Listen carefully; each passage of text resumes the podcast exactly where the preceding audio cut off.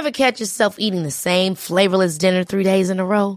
Dreaming of something better? Well, HelloFresh is your guilt-free dream come true, baby. It's me, Kiki Palmer. Let's wake up those taste buds with hot, juicy pecan-crusted chicken or garlic butter shrimp scampi. Mm. Hello Fresh. Stop dreaming of all the delicious possibilities and dig in at HelloFresh.com. Let's get this dinner party started.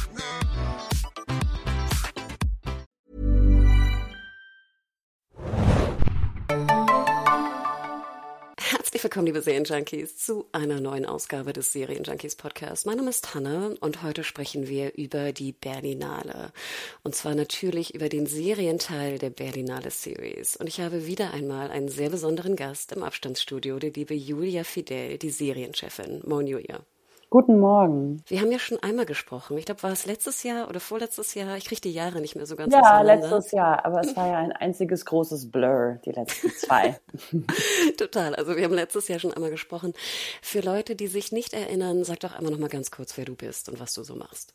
Ja, ich bin Julia, ich bin die Leiterin der Berlinale Series seit 2019 und jedes Jahr programmiere ich aus Einreichungen von etwa 200 Serien ein Programm aus acht. Das ist äh, nicht so vergnüglich, wie man sich das vorstellt, 200 Serien zu gucken, aber irgendwie auch schon.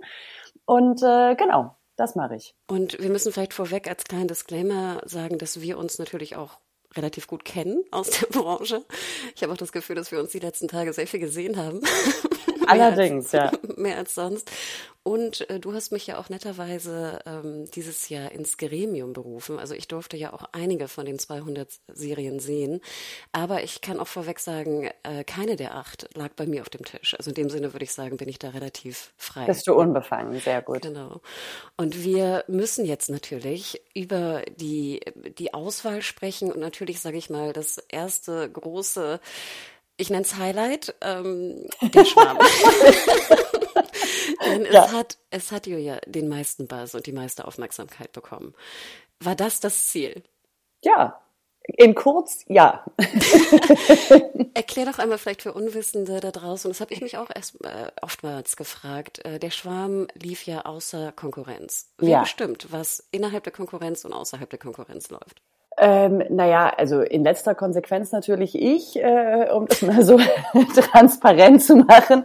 Aber ähm, beim Schwarm war es tatsächlich auch so ein Gespräch mit der Produktion. Und das ist, ähm, also dieses Projekt, ich kann mir kaum vorstellen, dass niemand davon gehört hat. Aber es ist nun mal das größte europäische Serienprojekt seit jeher. Ever. Ja, und ähm, äh, 44 Millionen hat das Ganze gekostet. Es sind unheimlich viele, ich glaube, es sind sieben Senderanstalten ähm, äh, involviert.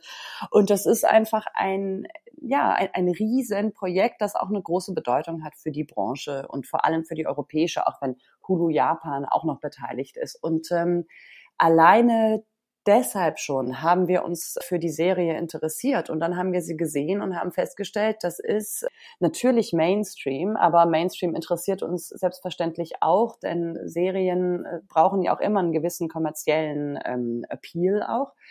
Und äh, wir fanden, das Ganze funktioniert sehr gut. Und deswegen haben wir die Serie eingeladen was wir, ähm, die, die Sache mit dem Außer Konkurrenz, das war so ein bisschen, wir wollten das gerne als Eröffnungsserie äh, programmieren und die, äh, also auch einfach, weil, äh, um der Größe der, der, der dieser Serie gerecht zu werden. Als Eröffnungsserie hat man es äh, oftmals ein bisschen schwerer, ähm, auch in so einem Wettbewerb. Und dann haben wir gesagt, dass wir drei Episoden zeigen. Jetzt, wo wir diesen Wettbewerb haben, musste man da aber mal ein bisschen genauer hinschauen, wer wie viel zeigen darf, um die Jury zu überzeugen. Und letztendlich fanden wir auch einfach, hat das gut gepasst, dass diese Serie außer Konkurrenz gezeigt wird. Denn irgendwie ist sie so groß, ähm, mit so einem hohen äh, Werbebudget auch, dass es ein bisschen ähm, unfair ist in beide Richtungen. Verstehe. Kurze Frage vielleicht dazu. Die interessierten Serienjunkies wissen natürlich auch von 1899. Ich habe mhm. immer so budgettechnisch gehört, es wären 50 Millionen gewesen, die da in die Produktion von Netflix gesteckt wurden. Und ich würde ja sagen, 1899 ist das nicht auch eine europäische Produktion oder würde man da schon eher international sagen? Das kann ich nicht so genau sagen, weil ich mit 1899 so gar nicht ähm, ähm, ja, mich beschäftigt habe, weil ich von Anfang an wusste, dass das im Herbst rauskommt. Insofern ähm, war das für mich nicht so relevant. Aber ja, klar ist das, ähm, also ich meine, das ist eine Netflix-Produktion. Und ähm, wenn es immer heißt, die teuerste europäische Produktion, da frage ich mich immer so, ich sehe immer diese 50 vor mir bei 1899. Ja, ja ist eine gute Frage. Also genau, dann wir hören immer das vom ZDF, dann sollte 1899, die wollen wahrscheinlich, äh, die wollen das gar nicht so rauskehren, dass sie so teuer sind, ähm, weil das ja auch, glaube ich, letztendlich dazu geführt hat, dass sie nicht weitermachen durften. Ich wollte gerade sagen, ich finde, das, äh, das eröffnet ja auch immer Druck. Also ich würde immer mhm. gar nicht sagen, wenn wir sozusagen das teuerste waren oder sowas, wir erinnern uns an hier Ringe der Macht, ne? Da denke ich immer, dann ist die ja. Erwartung auch so wahnsinnig groß. Ja, absolut.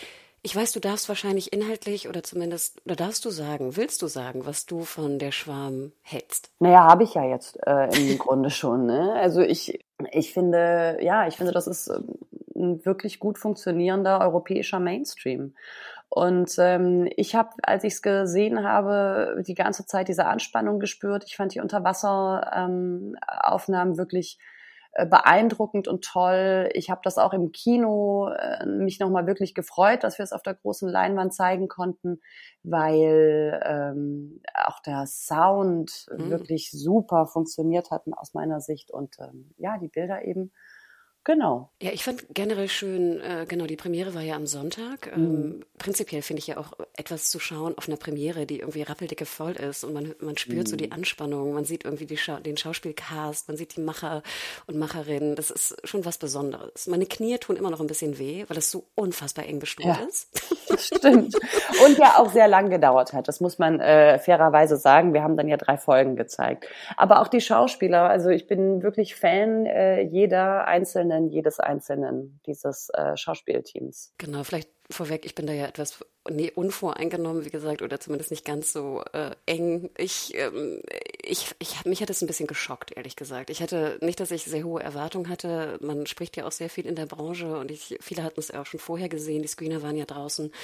Ich war ein bisschen enttäuscht von vor allem hm. Drehbuch und auch Schauspiel und auch vor allem was so Basic-Charaktereinführung und Regie teilweise anging. Also da hätte ich mir so ein bisschen gewünscht, dass man vielleicht ein bisschen mutiger ist und auch dem wirklich super Cast einfach auch mehr in die Hand gegeben hätte. Das hat mich so ein bisschen enttäuscht. Ja, also kann ich total nachvollziehen, die Kritik, klar. Und ich habe nur zwei Folgen gesehen, ich musste dann weiter und meine Knie haben sich auch gefreut. ähm, aber ich habe auch gehört, dass sozusagen gerade auch was Regie angeht, vielleicht so die dritte, vierte Folge da auch so ein bisschen äh, besser wird. Und was ich natürlich auch immer schön finde, ist, die Serie ist ja auch bereits abrufbar. Also alle Interessierten können in die ZDF-Mediathek gehen. Und das finde ich ja immer sehr schön. Es gibt irgendwie ein großes Bohai, es gibt viel Presse und dann äh, kann auch jeder und jede es einfach schauen danach. Genau, das fanden wir auch sehr schön. Die wollten eigentlich direkt äh, an dem Sonntag damit raus. Da haben oh. wir sie noch mal ein bisschen gestoppt, aber ähm, ja, mit dem Mittwoch war das dann äh, für alle gut und genau, ich freue mich, dass da jetzt endlich sich mal jeder sein Bild von machen kann, denn dieses ganze äh, diese ganze Vorabberichterstattung äh, und äh, auch die Vorabkritiken, die erschienen sind, was ja eigentlich überhaupt nicht erlaubt ist, ähm, äh, alleine aus Festivalregularien, ähm, ja, das fand ich ein bisschen, das war schon echt unfair und das hat auch so was, ja, weiß nicht. Es ist Wir immer so ein Ding, diese, das deutsche, ähm, dass die deutsche Filmkritik die deutschen äh, Serien mit, mit Lust runtermacht. Vielleicht ein Zitat müssen wir noch sagen. Ich glaube, das war das Interview von Frank Schätzing, ne, dem Autor von Der Schwarm in der Zeit, äh, mit dem sehr, ich würde fast sagen, schon berühmten Zitat. Äh, es pilchert mehr, als dass es schwärmt. Ja, das fällt mir schwer, das einzuschätzen, weil ich in meinem gesamten Leben, äh, das immer auch schon mehrere Jahre andauert, noch nie irgendetwas von Rosamunde Pilcher gesehen habe. Insofern fehlt mir da die Referenzgröße. Wirklich? Okay. Ja, was, Vielleicht gibt es ja das nächste Mal in der, in der Einreichung. Vielleicht eine sehr schöne Rosamunde Pilcher Serie. Ich hörte, es gibt da viele schöne Landschaften. Würde mir ja auch mal gefallen, im, im Winter mir sowas mal anzusehen. Aber dann kommen wir vielleicht einfach, gehen wir weiter im Takt. Äh, du hattest es ja schon gesagt, es sind sieben Serien, die dann von dir ausgewählt wurden und deinem Team äh, innerhalb der Konkurrenz. Und wenn wir jetzt über Konkurrenz sprechen und Wettbewerb, ähm, ja auch Glückwunsch dazu. Es gibt einen Award, einen Hauptpreis, das erste Mal. Und aus deiner PM habe ich rausgelesen, der erste Serien-Award bei einem A-Festival. Mhm. Jetzt fragte ich mich natürlich, stimmt das? Gab es wirklich, sage ich mal, weil ich meine, viele, ihr seid, ihr wart sehr, sehr früh, vielleicht sogar die ersten auf der Berlinale, äh, die Serien gezeigt haben. Ich erinnere mich auch noch, glaube ich, die zweite Staffel House of Cards gesehen mhm. zu haben. Das war so mein erstes, ja. äh, erster Moment. Aber wirklich Tiff und Co., alle, die auch sozusagen Serien zeigen, geben keinen Award raus? Nee, tun die nicht. Und ähm, also genau, es gibt ja innerhalb dieser Festival-Bewertungen, ähm, Regularien, das ist ja alles ähm, traditionell und festgelegt. Und ähm, da ist es eben so, dass bei den Filmfestivals manchmal inzwischen Serien gezeigt werden, aber tatsächlich waren ähm, äh, war die Berlinale mit äh, Solmers, Azizi und äh, Matthijs Wouter Knoll, der das dann auch im äh, EFM verortet hat und Martina Bleis, die das dann im CoPro äh, Market ähm, äh, etabliert hat, auch CoPro-Serien anzubieten. Die haben das zusammen ähm, entwickelt und 2015 zum ersten Mal gemacht und damit waren sie die allerersten. Und auch diese ganzen Serienfestivals, die es äh, ja auch jetzt gibt, die kamen alle erst später. Seriencamp auch? Neuntes Jahr? Seriencamp, neuntes Jahr, die haben wahrscheinlich zur gleichen Zeit angefangen. Aber das ist natürlich was vollkommen anderes. Klar, ne? natürlich. Wie wichtig ist denn so ein Award? Ich weiß, wir haben auch schon äh, gefühlt lange darüber gesprochen. Wie wichtig ist es für dich, einen Award zu vergeben als beste Serie auf Berlinale Series? Ja, also dieser, ähm, wir wollten das immer unbedingt, ähm, äh, einfach auch, weil wir da häufig nach gefragt wurden und auf Erstaunen stießen, dass es das eben nicht gibt.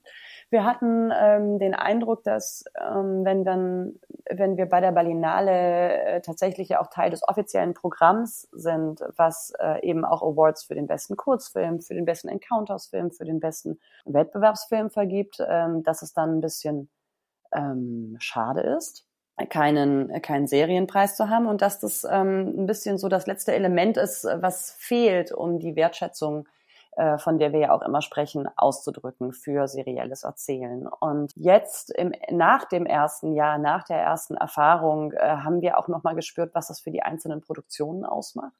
Also wie wichtig das denen war, wie angespannt die waren, diesen Preis zu gewinnen.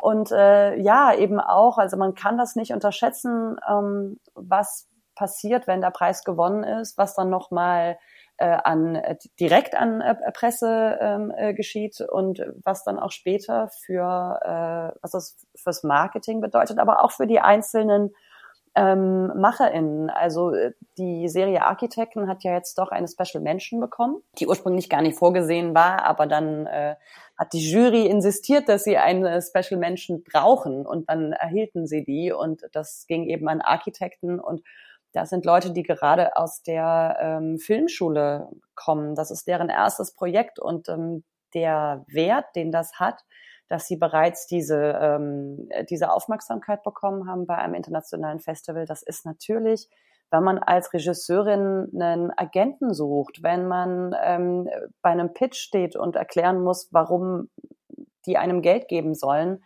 das ist einfach nicht zu unterschätzen. Ja, auch ganz interessant. Da musste ich auch sozusagen erstmal lernen. Ich glaube, vor vielen Jahren sagte ich immer so, okay, fuck it, wer gewinnt den Preis? I don't care. Na, Hauptsache, ich sehe irgendwie gute Serien. Aber mir ist dann auch bewusst geworden, also gerade auch selbst in Deutschland, ne, da muss jeder Preis, jeder Grimme-Preis, jede Nominierung muss da irgendwie drin sein, allein für das, was du gerade sagtest, ne, für die mhm. Folgeproduktion und Co.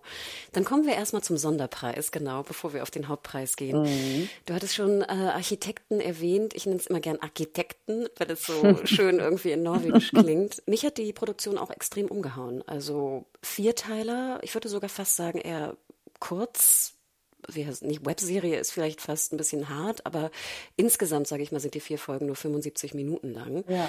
Wobei man natürlich auch immer sagen kann, ach, hättet ihr nicht auch einen schönen Film draus machen können, aber die Diskussion will ich gar nicht anfangen. Aber Sie erzählen das ja episodisch. Also einmal kurz dazu, denn wir hatten tatsächlich ähm, vorgestern die Situation, dass wir mit ähm, Gustavo Pizzi zusammengestanden haben, der ähm, äh, eine brasilianische Serie vor zwei Jahren gemacht hat, die natürlich nicht bei der Berlinale dann tatsächlich aufgeführt werden konnte, weswegen er dieses Jahr gekommen ist und wir haben einfach mit ihm sein Festival von vor zwei Jahren mehr oder weniger nachgeholt. Also das war eine Serie, die hieß äh, The Last Days of Gilda und die standen zusammen mit dem Team von Architekten und beide hatten eben diese Filmlänge und äh, vierteilige Struktur und haben dann darüber gesprochen, dass sie immer wieder erzählt bekommen, sie sollten doch einfach einen Film machen.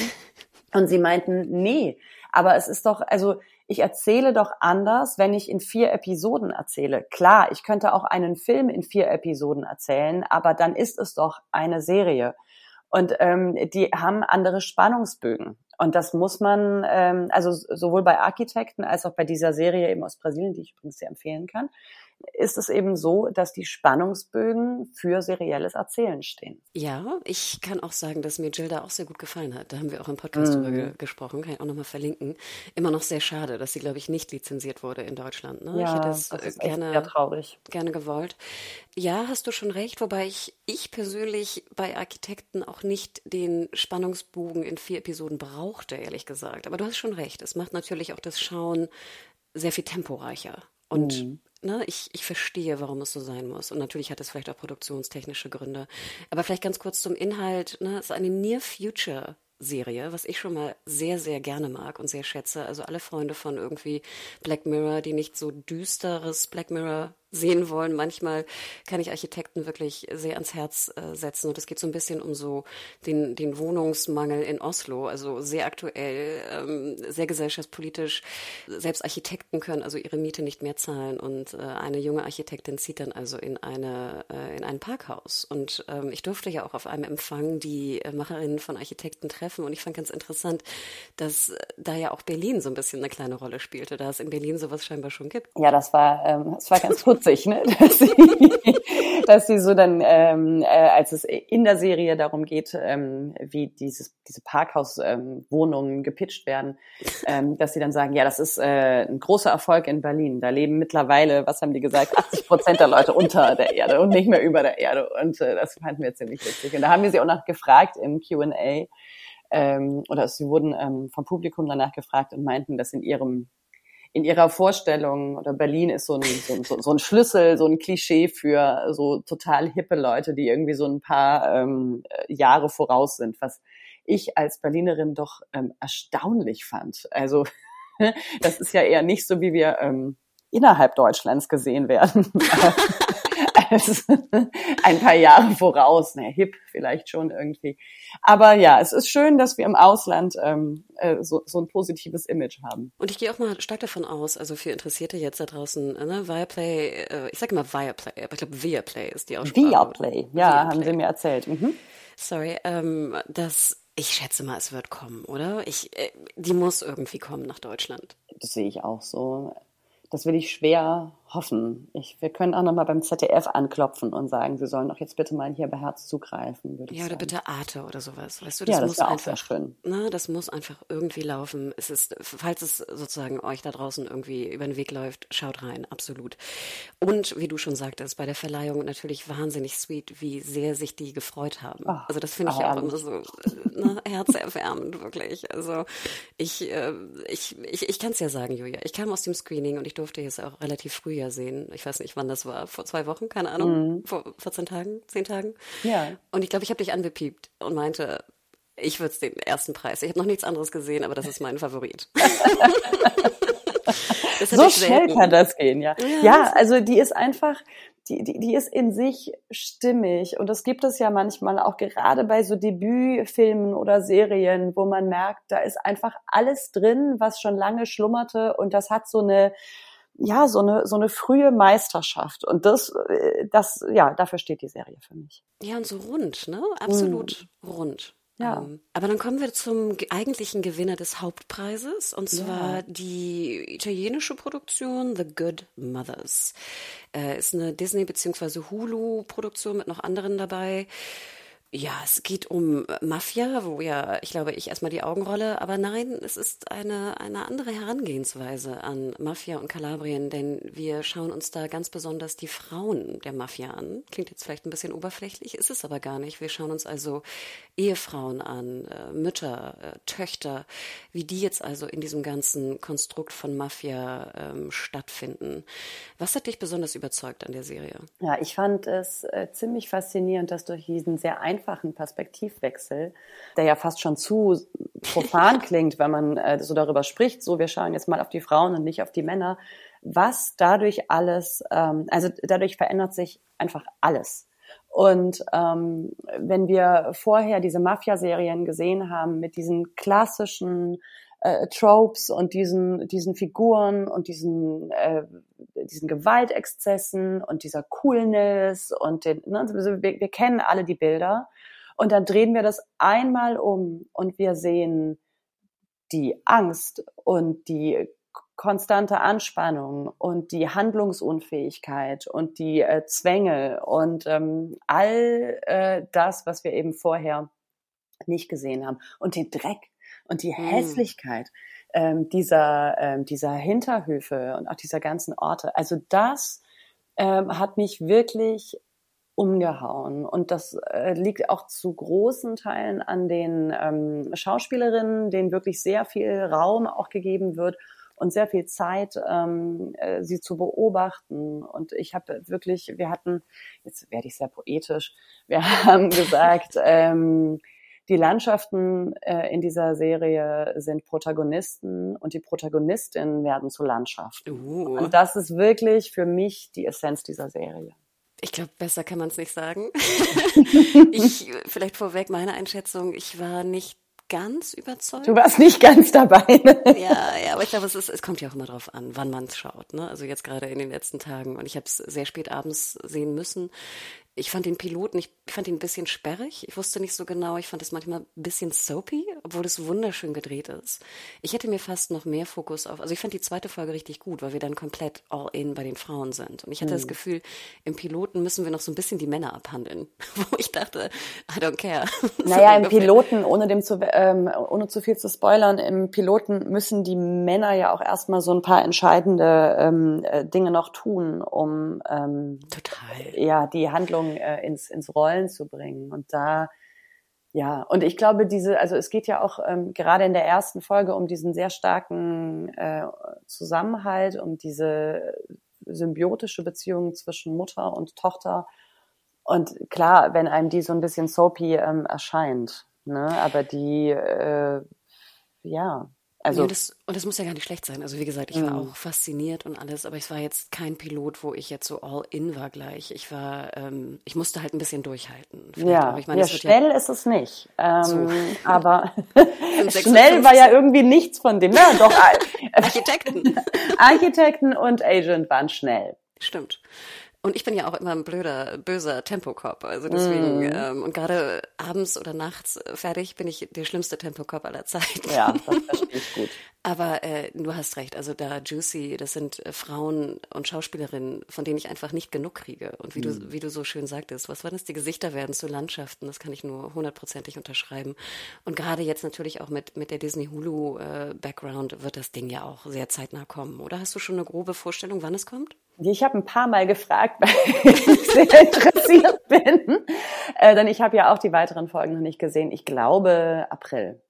Ach, nice. Okay. Mhm. Dann würde ich sagen, bevor wir sozusagen alle Inhalte besprechen, ähm, vielleicht noch so die zwei Highlights. Äh, das würde ich fast anfangen, was mich wirklich sehr fasziniert hat. Und zwar zwei Produktionen aus Ländern, wo ich sehr wenig Serien schaue oder gar keine. Mhm. Und zwar Dahad aus Indien, Roar, glaube ich, ist der internationale Titel, und Why Try to Change Me Now aus China. A lot can happen in three years, like a chatbot may be your new best friend. But what won't change? Needing health insurance. United Healthcare Tri Term Medical Plans, underwritten by Golden Rule Insurance Company, offer flexible, budget friendly coverage that lasts nearly three years in some states. Learn more at uh1.com. Und ich komme mal zum ersten. Äh, da hat Indisch Ja, also ich war auch bei der Premiere, was natürlich immer schön ist, weil auch vom Cast sehr viele äh, Leute anwesend waren, sehr viele Fans auch anwesend waren, was ich immer schön finde. Das Publikum ist irgendwie komplett mitgegangen. Eine eher Crime-Produktion, würde ich sagen. Also es geht auch um verschwundene Frauen, eine sehr taffe, coole Polizistin, die wirklich super ist. Ich krieg auch, auch eine schöne Landschaft, wenn du es so nennst, mm. oder noch viel mehr. Ich krieg gar nicht genug von ihr, ehrlich gesagt, in diesen sehr engen, äh, gut aussehenden Polizeiuniformen. Aber das Thema hatten wir jetzt auch auf der Berlinale sehr oft. Können wir nicht auch Crime machen, wenn es denn schon sein muss, und es einfach anders erzählen, mit anderem Fokus? Und ich finde, dafür ist da halt auch perfekt, ein perfektes Beispiel. Pilot auch ein bisschen schwierig. Ich hatte überhaupt keinen Plan, worum es geht oder wo wir da sind. Ich war wirklich völlig lost, wurde dann gezwungen, die zweite Folge zu sehen und war nach der zweiten Folge all in.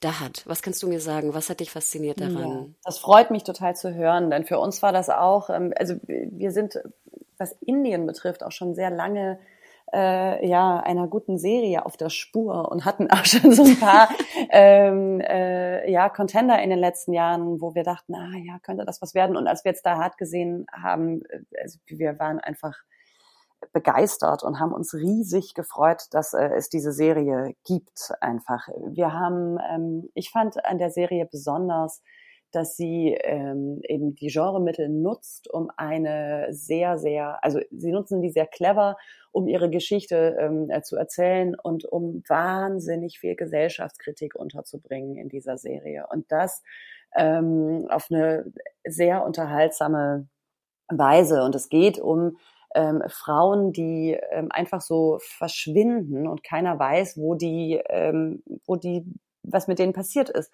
Und es scheint aber auch niemand nach ihnen zu suchen. Und das hat alles mit dem äh, doch noch sehr präsenten Kassensystem äh, in äh, Indien, in Rajasthan zu tun.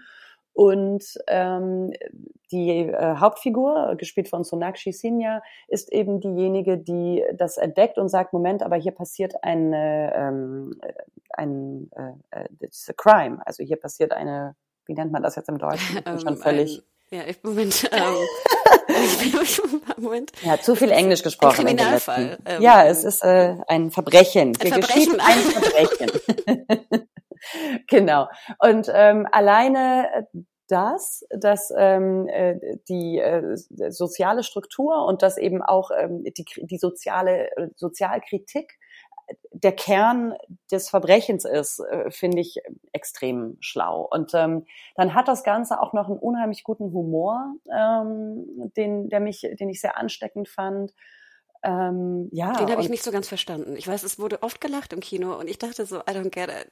Ja, weil zum Beispiel äh, immer, weil sie, sie, sie als Frau ähm, ist ja äh, ein Fremdkörper auch in diesem Polizeipräsidium. Und immer wenn sie dann durch so einen Raum durchgeht, muss der eine äh, Typ, der dann da vorne sitzt, äh, im Grunde so dann nach ihr vor den, den, den Raum von den bösen Geistern reinigen. Und fängt dann immer sofort total nervös an, mit seinen äh, Räucherstäbchen zu nesteln, wenn sie vorbeigeht. Und das äh, hat das Publikum zum Beispiel immer sehr amüsiert, dass er dann immer schon genervt ist, dass er wieder alles ausräuchern muss. Das habe ich gerade noch verstanden, aber Zum auch mal, äh, wie du sagtest, auch die, ähm, dass sie immer verheiratet werden soll. Ne? Ja. Wir haben ja auch noch so so, eine, so einen religiösen Aspekt da drin, ne? mit Hindi und Muslimen. Genau. Ähm, also da ist ganz, ganz viel drin. Mm. Man könnte meinen, vielleicht auch zu viel. Aber genau, also es ist nicht subtil, war eine Kritik, aber ich glaube, das ist auch nicht das Anliegen dieser Serie. Nee, und ich finde, es ist handwerklich. Also ich fand die Kamera exzeptionell super. Mm. Ich fand es mhm. schauspielerisch fantastisch mm. und die Musikeinsätze waren mit Abstand meine Liebsten auf der ganzen, auf den, allen Inhalten, die ich auf der Berlinale gesehen habe. Also ich finde, da kann man ganz viel rausziehen. Und du sagtest ja, ich glaube, du hast es angedeutet, irgendwann mal, Amazon steht da vielleicht auch so hinter. Können wir es bei Prime sehen bald? Das wollen wir sehr hoffen. Hm. Ja, da können wir ein paar Räucherstäbchen für anzünden und hoffen, dass Amazon das kauft oder das, ähm, ja, das, das also, dann zeigt. Wäre ja sehr ungewöhnlich, sage ich mal, beim heutigen Stand des, der Inhalte von Prime, aber ich drücke auch die Daumen. Genau, ich mhm. räuchere, ich räuchere gleich ein bisschen. Ja.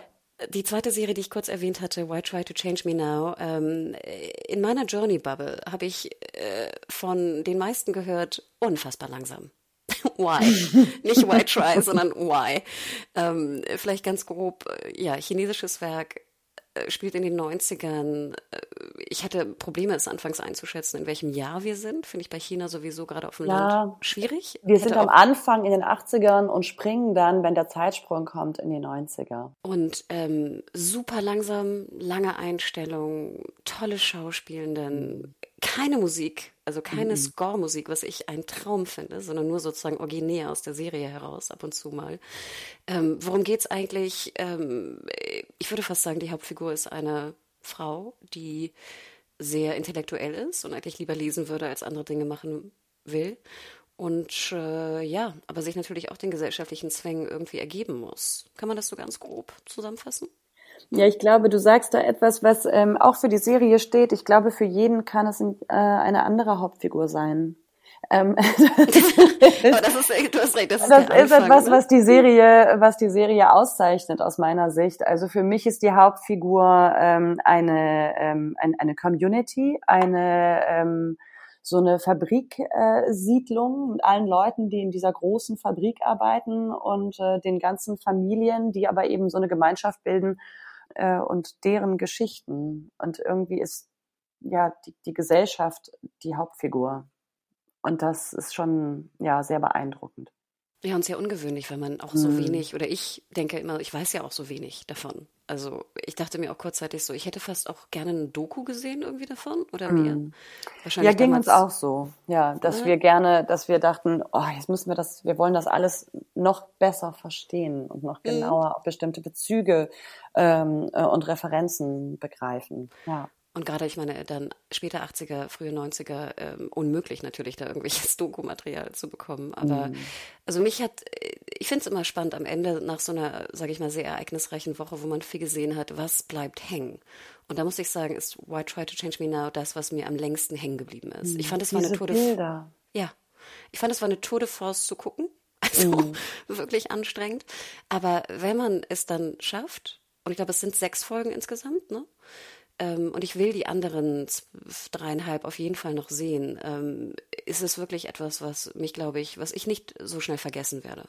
Und das finde ich fantastisch. Das ist total schön, dass du das sagst. Und das ist ja auch für uns ähm, äh, im Grunde das Anliegen dieses Programms, denn wir zeigen anders als viele Serienfestivals oder eben auch ähm, ja Serien-Events mit so einem Konferenzschwerpunkt für uns ähm, ist es ein, ein Festival-Schwerpunkt und wir möchten gerne Serien zeigen, die äh, vielleicht anders sind, die sich ähm, äh, durch die wir uns mit anderen Erzähltraditionen beschäftigen können, mit anderen äh, Herangehensweisen und einfach mit völlig anderen Formen. Und da war für uns Why Try to Change Me Now einfach ein komplettes Geschenk. Hm. Ähm, hast du denn noch einen Kandidaten, den du noch erwähnen möchtest im Wettbewerb? Ja, also ich kann natürlich jetzt dann ganz viel von den äh, vergangenen Tagen sprechen. Und da war ähm, wirklich ein unglaubliches Erlebnis die Premiere von Agent. Das ist eine dänische ähm, Comedy. Ähm, die war insgesamt auch nur 71 Minuten lang, zwei Folgen. Und ähm, die haben wir im großen Kino gezeigt, also über 800 ähm, Zuschauer. Es war auch wirklich bis auf den letzten Platz gefüllt und ähm, der ganze Cast war da ähm, und wir haben, äh, also ich dachte, klar, das ist eine Comedy und das wird auch gut funktionieren. Da hatte ich jetzt nicht so große Zweifel, aber das Licht ging aus, die Serie begann und das gesamte Publikum lag bereits am Boden vor Lachen. Und ich hatte dann, ich saß dann kurz am Ende noch neben so einer Frau in der Reihe, die hatte ihren Körper nicht mehr unter Kontrolle vor, äh, so vor, die hat sich richtig gekringelt und dieses ganze Publikum hat einfach gemeinschaftlich diese, diese Serie durchlacht. Und das war, also das hatte fast was Therapeutisches ich hatte auch das Gefühl, das ist genau das, was jetzt gerade alle brauchen. Als wir dann auf die Bühne gegangen sind, als ich die, äh, den Cast hochgeholt habe, haben die Leute rhythmisch geklatscht und die ähm, ähm, ja mit ihrem Klatschen nach oben begleitet. Das war wirklich ähm, ein absolutes Highlight und ich fand etwas, was uns äh, über die Serie und über das Festival hinaus total viel darüber sagt, wo wir gerade so sind. Genau, dänische Produktion. Würde das jetzt bedeuten, sage ich mal, wenn wir da jetzt schon so ein paar Trends vielleicht rausziehen können, wirst du versuchen, nächstes Jahr mehr Comedy zu programmieren? Ausschließlich, genau. Nur noch nein. nee, dafür sind wir ja auch nicht gerade bekannt, muss man mal sagen. Ähm, ähm, das, das Gegenstück äh, dazu, äh, kann ich sagen, ähm, war, dass wir am Montag Mittag eine australische Serie gezeigt haben, Bad Behavior ähm, in der es um eine ziemlich extreme Form von Bullying in einem Mädcheninternat, einem exklusiven Mädcheninternat. Darum geht es und ähm, äh, ja eben um die äh, Illusionen, die wir uns im Nachhinein über unsere Teenagerzeit machen und auch die Verdrängung, die dann einsetzt und den unglaublichen Schmerz und die Verletzung und das Trauma, dem wir uns ähm, äh, aussetzen, aber eben auch um queeres sexuelles Erwachen, um ähm, Verlangen und Lust, die sich in, in Wut ähm, verwandeln, wenn sie ähm, ja verdrängt und, und werden und unbeantwortet bleiben. Und all das waren ähm, ja, also ich fand, das hat die Serie sehr kunstvoll umgesetzt. Und ähm, das ist aber auch eine Serie, die eine bestimmte Stimmung, eine bestimmte Aufmerksamkeit braucht, um wahrgenommen zu werden oder um so aufgenommen zu werden. Und ähm, das war ein wahnsinnig emotionales QA anschließend mhm. mit vielen Leuten, die sich bedankt haben für die Serie. Ähm, und äh, ja, es kamen sehr viele ähm, wässrige, gerötete Augen aus diesem Screening und Leute haben sich danach festgehalten und umarmt und das war eben die andere Seite dieser Emotion. Und ähm, also mein, ja, mein Fazit ist tatsächlich, wie ähm, was für ein unheimlich emotionales Festival das war und ähm, ja, wie nah die Leute gerade ähm, äh, an ihren Gefühlen sind und auch ähm, gerade so nach Möglichkeiten greifen, den Ausdruck zu verschaffen. Das ist ja, also ich würde dir auch wieder in allem recht geben. Ich komme auch sehr emotional einfach aus dem ganzen Berlinale Series raus, jetzt auch aus den Tagen. Ähm, und ich glaube, dafür ist es ja auch da. Ne? Ich möchte was empfinden. Im Umkehrschluss ja. habe ich bei der Schwarm wenig empfunden. Und deswegen jetzt natürlich die große Abschlussfrage, ähm, Julia. Was können wir denn für die deutsche Serie und die deutschen Produktionen jetzt daraus ziehen? Denn äh, wir, ich war auch auf dem, äh, auf dem Market natürlich und ich meine, ich glaube, wir alle wissen, dass ja auch in der, in der Serienbranche momentan sehr viel Uproar ne, herrscht und dass äh, natürlich auch Gelder gekürzt werden, also gerade auch bei den US-Streamern und Co. Ne, so ein bisschen, wir merken, da ist sehr viel Unruhe auch in der Branche insgesamt. Und ich glaube, das mhm. große Fazit ist, es werden höchstwahrscheinlich weniger Produktionen rauskommen jetzt in der äh, Zukunft, wo ich denke, vielleicht auch nötig, dass man so ein bisschen mhm. irgendwie äh, genauer zu betrachten, was wir da eigentlich wirklich produzieren und für was. Was würdest du sagen, ist sozusagen das Fazit für die deutsche Branche jetzt zeitnah? Haben wir ähm, was gelernt in den Tagen? Ja, also ich finde, was wir immer wieder lernen, ist, dass ähm, Stoffe, die eine gewisse Dringlichkeit haben, die eine gewisse, ähm, die bei denen es mindestens einen Menschen gibt, der die sagt, ich, ich will das erzählen, ich, will. ich muss das erzählen und es ist, ähm, es ist mir ein, ein riesiges Anliegen, das zu erzählen, weil ich da eine starke Verbindung spüre und das ausdrücken möchte, dann hat das Ganze schon mal eine ganz gute Existenzberechtigung. Und ich glaube schon, dass in den, also das war ja eine Goldgräberstimmung in den vergangenen, naja, es hat vor zehn Jahren etwa angefangen, dass wirklich auch aktiv ja geschaut wurde, was könnte man denn noch machen? Und ich glaube, dieses, was könnte man denn noch machen, das hatten wir auch gestern in unserem äh, Talk kurz besprochen. Ne? Wenn ich mir dann jede, äh, jedes erfolgreiche Buch oder je, ne, jeden Roman anschaue und denke, ach, daraus ließe sich auch was machen. Oder äh, schon äh, Nachrichten teilweise absuche danach, was ich da jetzt äh, rausnehmen könnte. Das haben wir bei ganz vielen ähm, jetzt auch so, es, es gab ja sehr viele Podcasts ähm, mm, von äh, tatsächlichen Fällen, ähm, wo dann im Nachhinein äh, Serien draus entstanden sind ich weiß nicht. Ähm, ich hatte nicht das Gefühl bei sehr vielen dieser Produktionen, dass ähm, es einen Kern in diesen Geschichten gab, die besonders relevant waren, der, der besonders relevant war für die Leute, die das dann am Ende als Serie entwickelt äh, haben und dadurch zerfleddert es.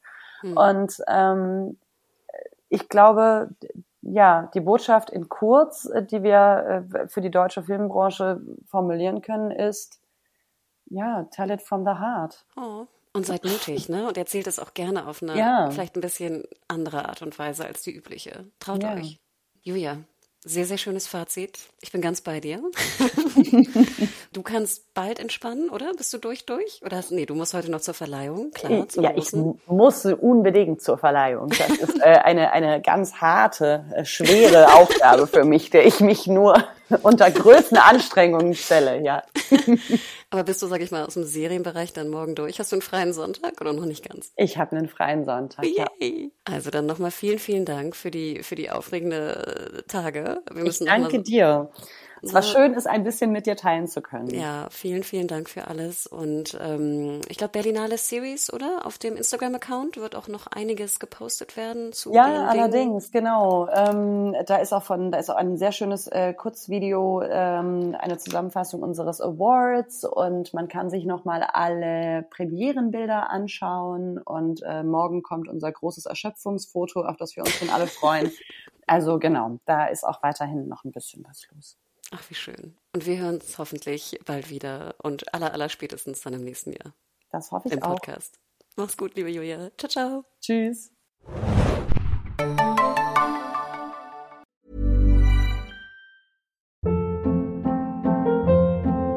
Hold up. What was that? Boring. No flavor. That was as bad as those leftovers you ate all week. Kiki Palmer here, and it's time to say hello to something fresh and guilt-free. Hello Fresh. Jazz up dinner with pecan-crusted chicken or garlic butter shrimp scampi. Now that's music to my mouth. Hello Fresh. Let's get this dinner party started. Discover all the delicious possibilities at hellofresh.com.